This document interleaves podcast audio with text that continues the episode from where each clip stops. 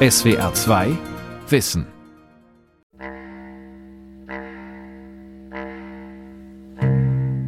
Wenn Sie sich zum Beispiel vorstellen, dass man aus einer Kriegsvergewaltigung entstanden ist, ist das ja noch mal viel komplexer. Wie geht man damit um? Findet man irgendeine versöhnliche Haltung zu dieser Hälfte der Herkunft? Ich dachte, dass meine Mutter mich hasst, weil ich das Produkt bin der schwierigsten Phase ihres Lebens. Aber das war natürlich nicht wahr. Sie liebt mich. Kinder aus Kriegsvergewaltigungen sind kein neues Phänomen. Auch die deutschen Besatzungskinder gehören dazu. Ebenso junge Erwachsene in Bosnien und Ruanda. Doch über sie alle ist wenig bekannt. Und das, obwohl bis heute in vielen Konflikten Vergewaltigungen als Kriegswaffe eingesetzt werden.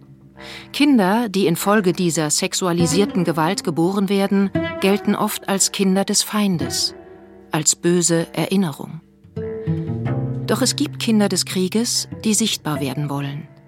Es geht ihnen um Identität und Diskriminierung, die Beziehung zur Mutter und wie es gelingt, sich mit der eigenen Geschichte auszusöhnen.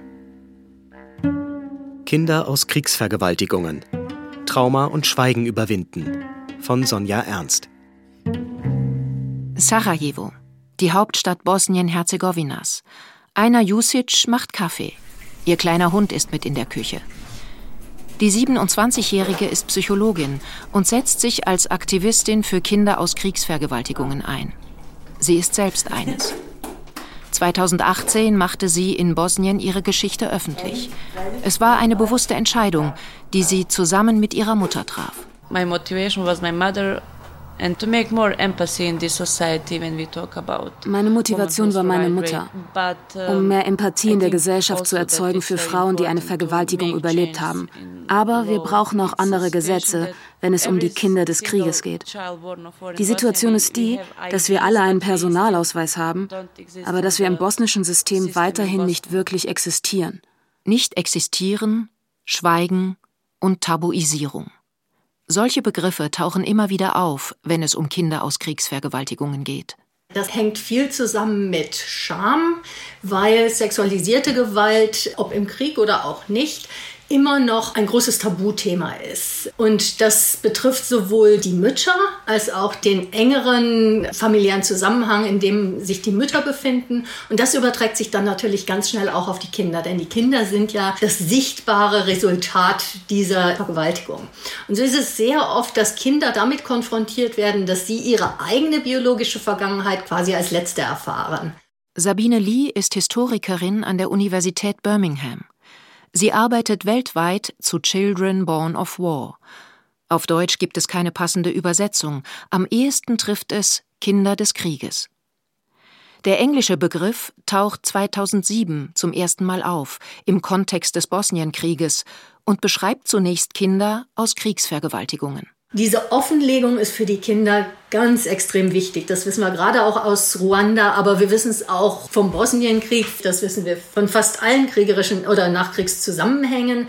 Und wie man die Mütter begleitet, mit ihren Kindern die eigene Vergangenheit aufzuarbeiten. Da wissen wir einfach noch zu wenig. Wir wissen, dass es hochgradig problematisch ist und wir wissen, dass es extrem wichtig ist.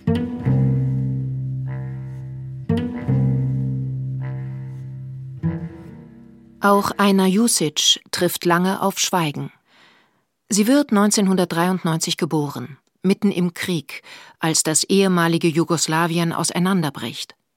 In Bosnien werden zwischen 1992 und 1995 laut Europarat 20.000 Frauen und Mädchen vergewaltigt.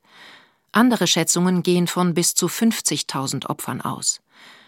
Sicher ist, sexualisierte Gewalt ist Teil der Kriegsstrategie. Einers Mutter ist eine der Überlebenden. Die Tochter wächst in dem Glauben auf, der Vater sei im Krieg gefallen. Diese Lüge soll einer beschützen. Denn nicht allein die Überlebenden sexualisierter Gewalt werden nach Kriegsende diskriminiert, auch die Kinder aus den Vergewaltigungen. Sie werden serbische Brut genannt oder Chetnik-Babys. Mein Lehrer fragte mich nach dem Namen meines Vaters. Und ich habe ihm gesagt, ich kenne den Namen nicht.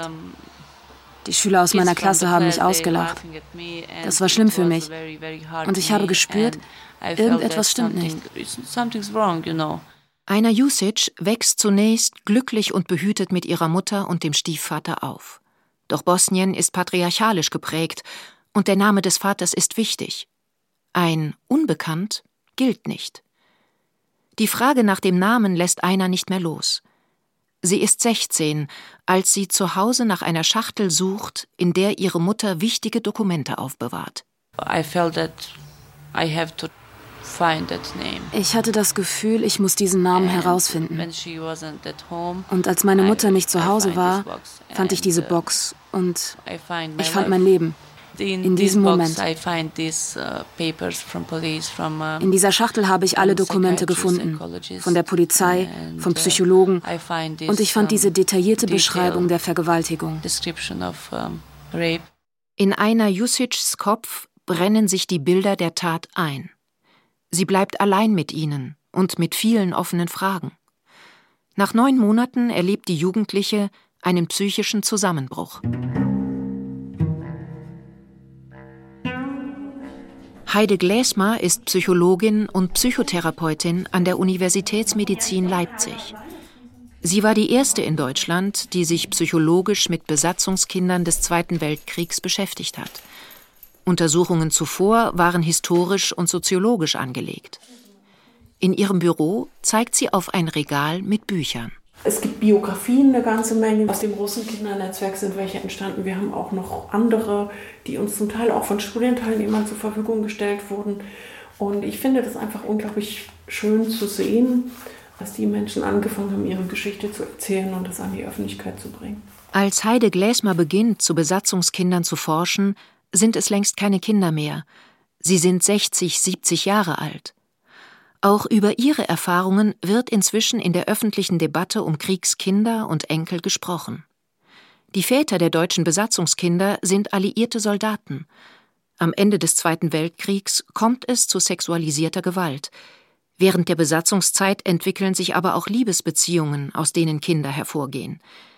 Sie alle werden als Besatzungskinder bezeichnet und zählen zum Forschungsfeld der Children Born of War. Wichtig ist, dass unter dem heutigen Begriff nicht nur Kinder verstanden werden, die aus sexualisierter Kriegsgewalt entstanden sind, sondern auch Kinder aus mehr oder weniger konsensuellen Beziehungen, also bis hin zu Liebesbeziehungen zwischen Soldaten und einheimischen Frauen.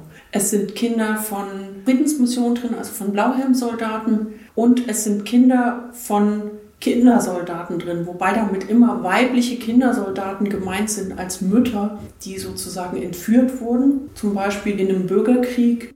Untersuchungen zeigten, dass bestimmte Erfahrungen immer wieder auftauchen, egal ob es um den Zweiten Weltkrieg geht oder um aktuelle Krisenregionen, und unabhängig davon, ob bei der Zeugung Gewalt eine Rolle spielte.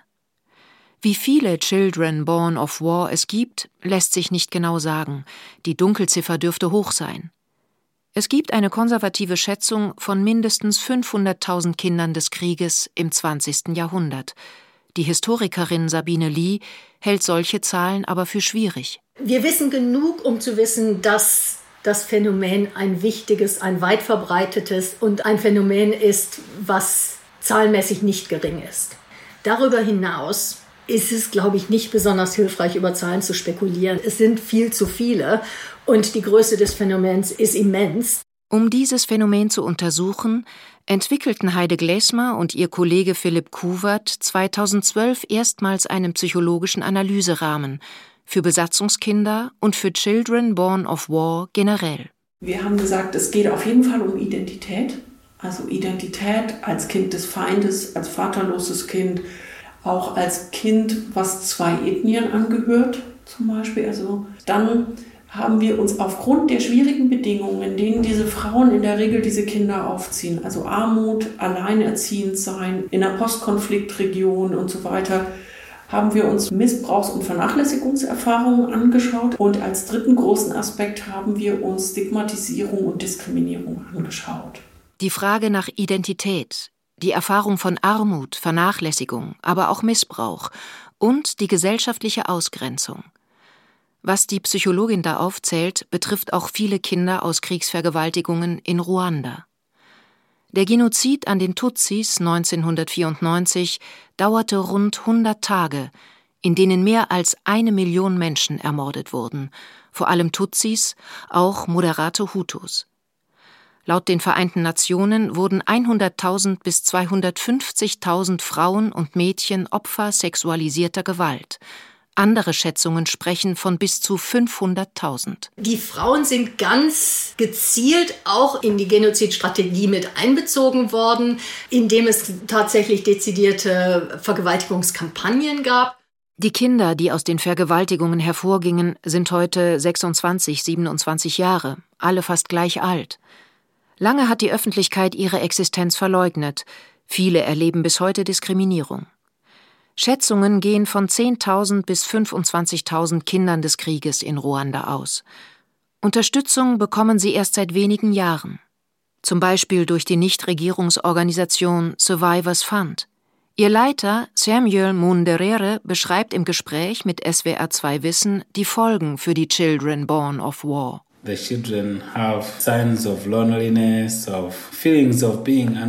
Die Kinder zeigen Zeichen von Einsamkeit, von dem Gefühl, nicht gewollt zu sein. Aber das größte Problem ist die Identitätskrise. Ruanda ist eine patriarchale Gesellschaft.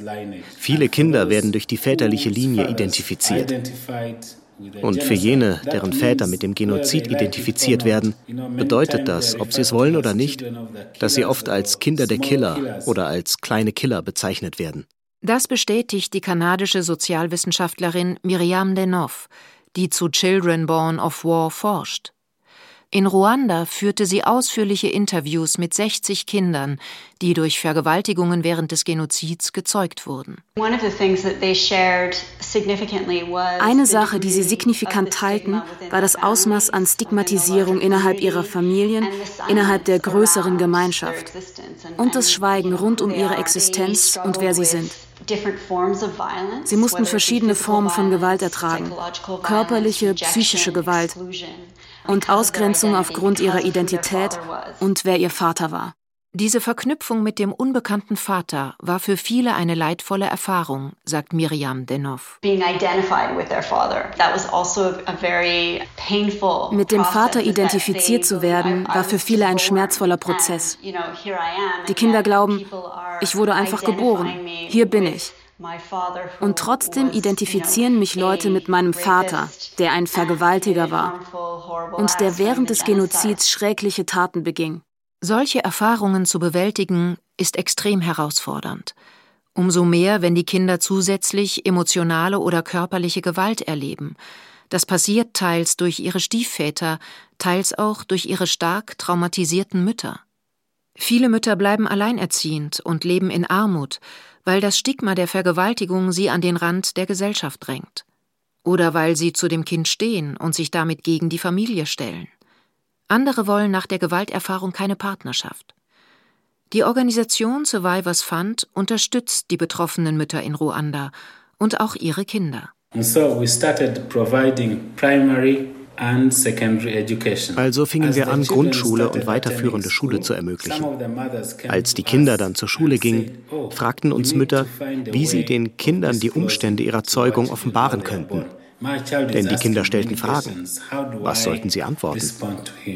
2012 bringt die NGO in einem Pilotprojekt die Mütter zusammen. Auch Psychologinnen und Psychologen sind dabei. Sie sprechen über die emotionale Entwicklung von Kindern, über ihre Rechte und über die Frage, wie sich Mütter und Kinder aussprechen können. Und genau das passiert danach. Viele Mütter vertrauen sich ihren Töchtern und Söhnen an. Das ist auch der Moment, ab dem Survivors Fund die Kinder mit mehr als Bildung unterstützen kann. Wir haben Jugendcamps gestartet, um Gruppentherapie anzubieten. Indem wir sie zusammenbringen, verstehen sie, dass sie nicht allein sind, dass es andere junge Leute gibt wie sie. Das schafft Trost. Sie fühlen, dass sie jetzt eine Unterstützergruppe haben. Manche haben WhatsApp-Gruppen gegründet, da chatten sie und können sich gegenseitig helfen. Manch einer fühlt jetzt, dass er Schwestern hat und Brüder. Sie wissen, dass sie nicht alleine sind. 830 Kinder aus Kriegsvergewaltigungen hat Survivors Fund bislang unterstützt und begleitet, sagt Samuel Munderere. Doch sie erreichen nur jene Familien, die das Schweigen beenden wollen. Außerdem treffen die jungen Erwachsenen, die reden wollen, in Ruanda auf Widerstände. Immer noch ist die Gesellschaft teils schwer traumatisiert und ringt um Zukunftsperspektiven.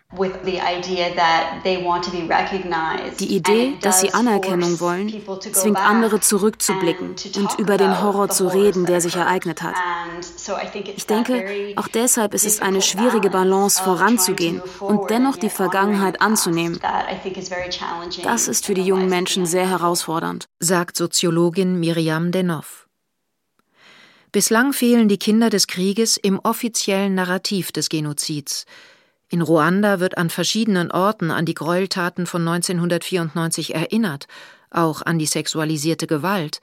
Doch die Kinder, die als Resultat der Vergewaltigungen geboren wurden, fehlen an diesen Orten.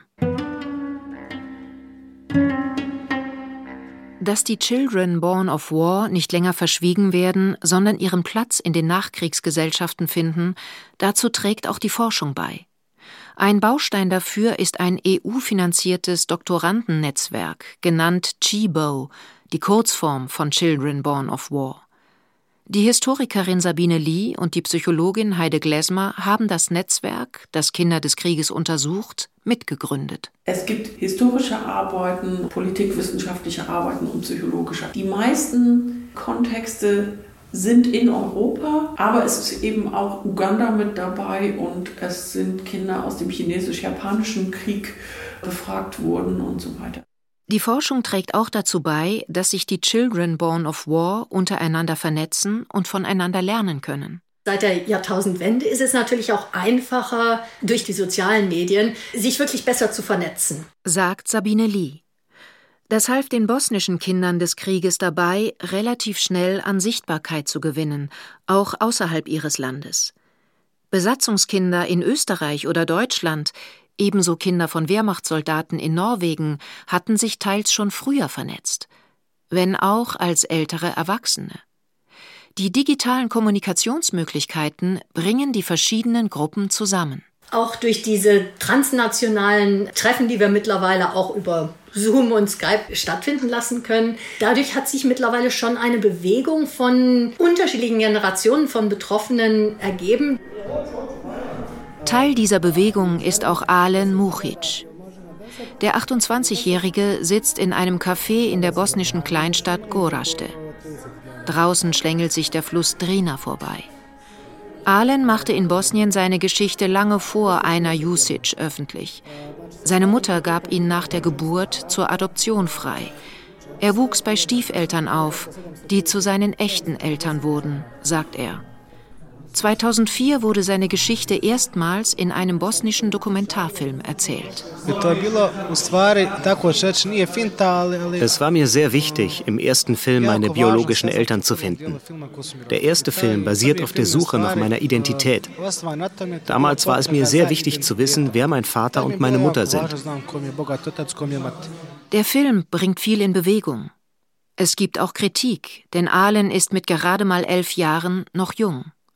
Es ist fraglich, ob er die Konsequenzen seines Interviews absehen kann, aber der Film führt dazu, dass er seine biologischen Eltern findet. Er nimmt Kontakt zu seiner leiblichen Mutter auf, die mittlerweile in den USA lebt. Ihr Verhältnis ist bis heute schwierig, sagt Allen. Auch der Name seines Vaters wird bekannt.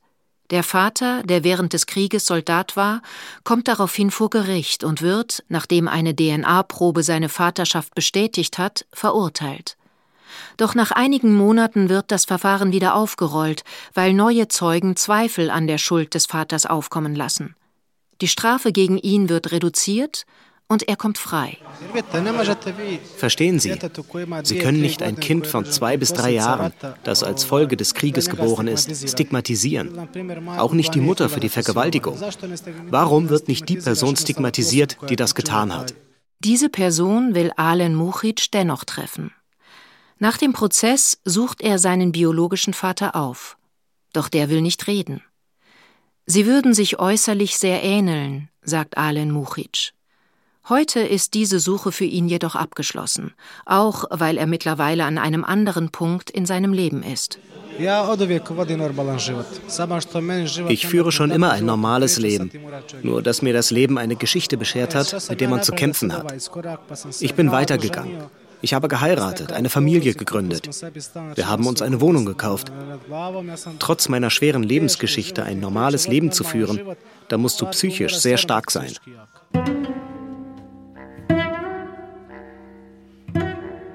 Ob und wie Kinder aus Kriegsvergewaltigungen ihre Geschichte bewältigen, ist individuell verschieden. Alen Muchic zum Beispiel will keine Therapie machen, anderen hilft genau das. Manche wollen öffentlich reden, andere nicht. Die Mechanismen der Verarbeitung sind unterschiedlich, sagt die Psychologin Heide Gläsmer. Das zeige auch ihre Studie mit den deutschen Besatzungskindern. Da gibt es sehr unterschiedliche Bilder. Es gibt Außenseiter im positiven Sinne von, ich mache einfach mein eigenes Ding.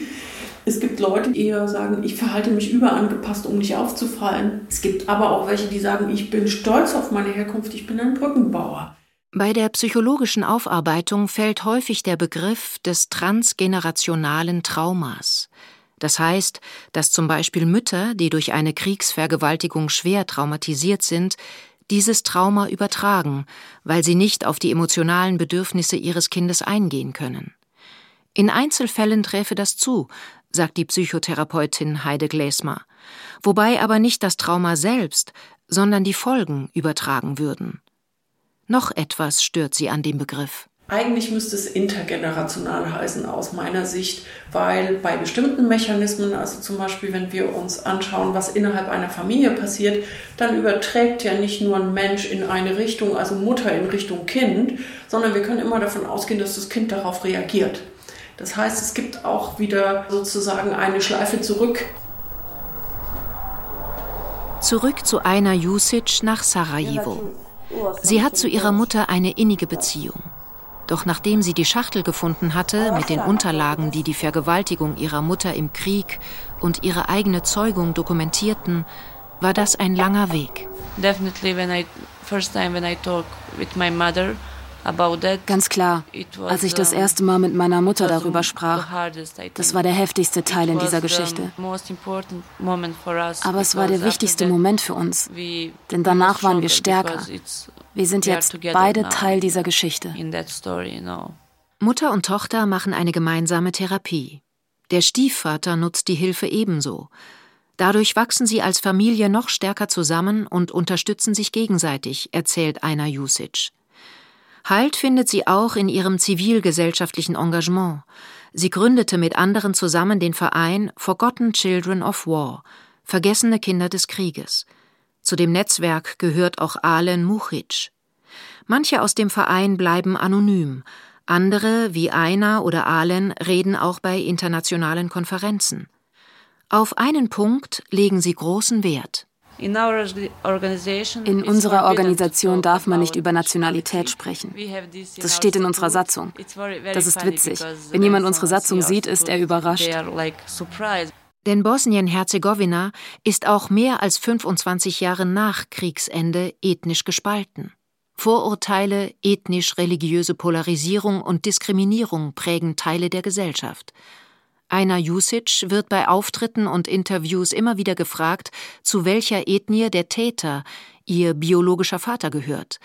Aber darüber will sie nicht sprechen.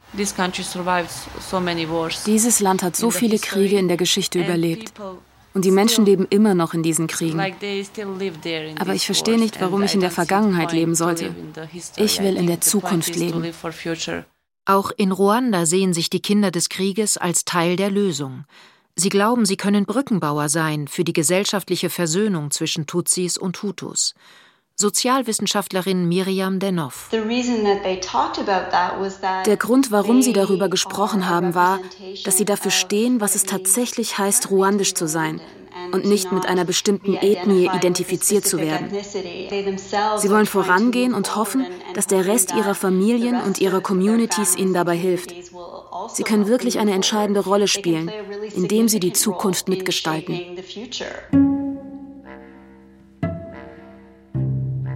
Insbesondere die Kriege in Bosnien und Ruanda haben die sexualisierte Kriegsgewalt in die öffentliche Diskussion und auf die internationale Agenda gebracht. Die juristische Aufarbeitung der einzelnen Taten bleibt jedoch problematisch. In Bosnien-Herzegowina beispielsweise kamen nach dem Krieg nur wenige Fälle sexualisierter Gewalt vor Gericht. Das zeigt ein Report der Menschenrechtsorganisation Amnesty International. Häufig bleiben die Überlebenden ohne Entschädigung und ohne Anspruch auf medizinische sowie psychologische Versorgung. Dennoch, die beiden Kriege in den 1990er Jahren waren ein Wendepunkt. Sexualisierte Gewalt im Krieg ist nicht zu Ende. Aber zum Beispiel gibt es jetzt einen Sonderbeauftragten des UN-Generalsekretärs zu sexualisierter Gewalt in Konflikten. Aber die Kinder aus dieser Gewalt wurden und werden dabei bis heute nicht mitgedacht. Das hängt sicherlich zum einen damit zusammen, dass man nie über die Kinder gesprochen hat. Man hat es im Zweiten Weltkrieg nicht gemacht, man hat es im Vietnamkrieg nicht gemacht, man hat es in anderen Kriegszusammenhängen nicht gemacht, weil Kinder ja erstmal einen Fürsprecher brauchen, wenn ihre Interessen vertreten werden sollen. Und das war in den 90er Jahren genauso wie es in den 50er Jahren der Fall war, dass es für die Kinder des Krieges nicht unbedingt Fürsprecher gab. Sagt Sabine Lee. Doch diese Fürsprecher braucht es in den Familien, den Gesellschaften und auch international. Zuallererst geht es natürlich darum, sexualisierte Kriegsgewalt zu verhindern. In vielen aktuellen Konflikten in Afrika sind Vergewaltigungen Teil der Kriegshandlungen. Die überlebenden Frauen brauchen Hilfe und Akzeptanz. Ihre Kinder aus Kriegsvergewaltigungen müssen dabei mitgedacht werden. Wenn das Schweigen ein Ende hat, hilft das den Müttern, den Kindern und kann zu einer gesellschaftlichen Versöhnung beitragen. Ich habe diese Idee, auf dem Balkan das größte Netzwerk von Children Born of War zu schaffen. Es gibt Kinder in Kroatien, in Serbien, im Kosovo. Der Punkt ist, dass wir zeigen, dass es nicht allein um ein Land geht. Es betrifft die ganze Welt. Wir Kinder des Krieges sind alle verschieden, aber auf menschlicher Ebene sind wir miteinander verbunden. Und ganz sicher sind wir stärker, wenn wir miteinander verbunden sind. Aina Jusic arbeitet weiter daran, dass Kinder aus Kriegsvergewaltigungen wie sie weltweit Gehör finden. Sie weiß, dass es dafür nicht nur psychologische Unterstützung braucht und Nachkriegsgesellschaften, die die Kinder annehmen, statt sie auszugrenzen. Auch die internationale Gemeinschaft muss die Kinder des Krieges wahrnehmen und sie ermutigen.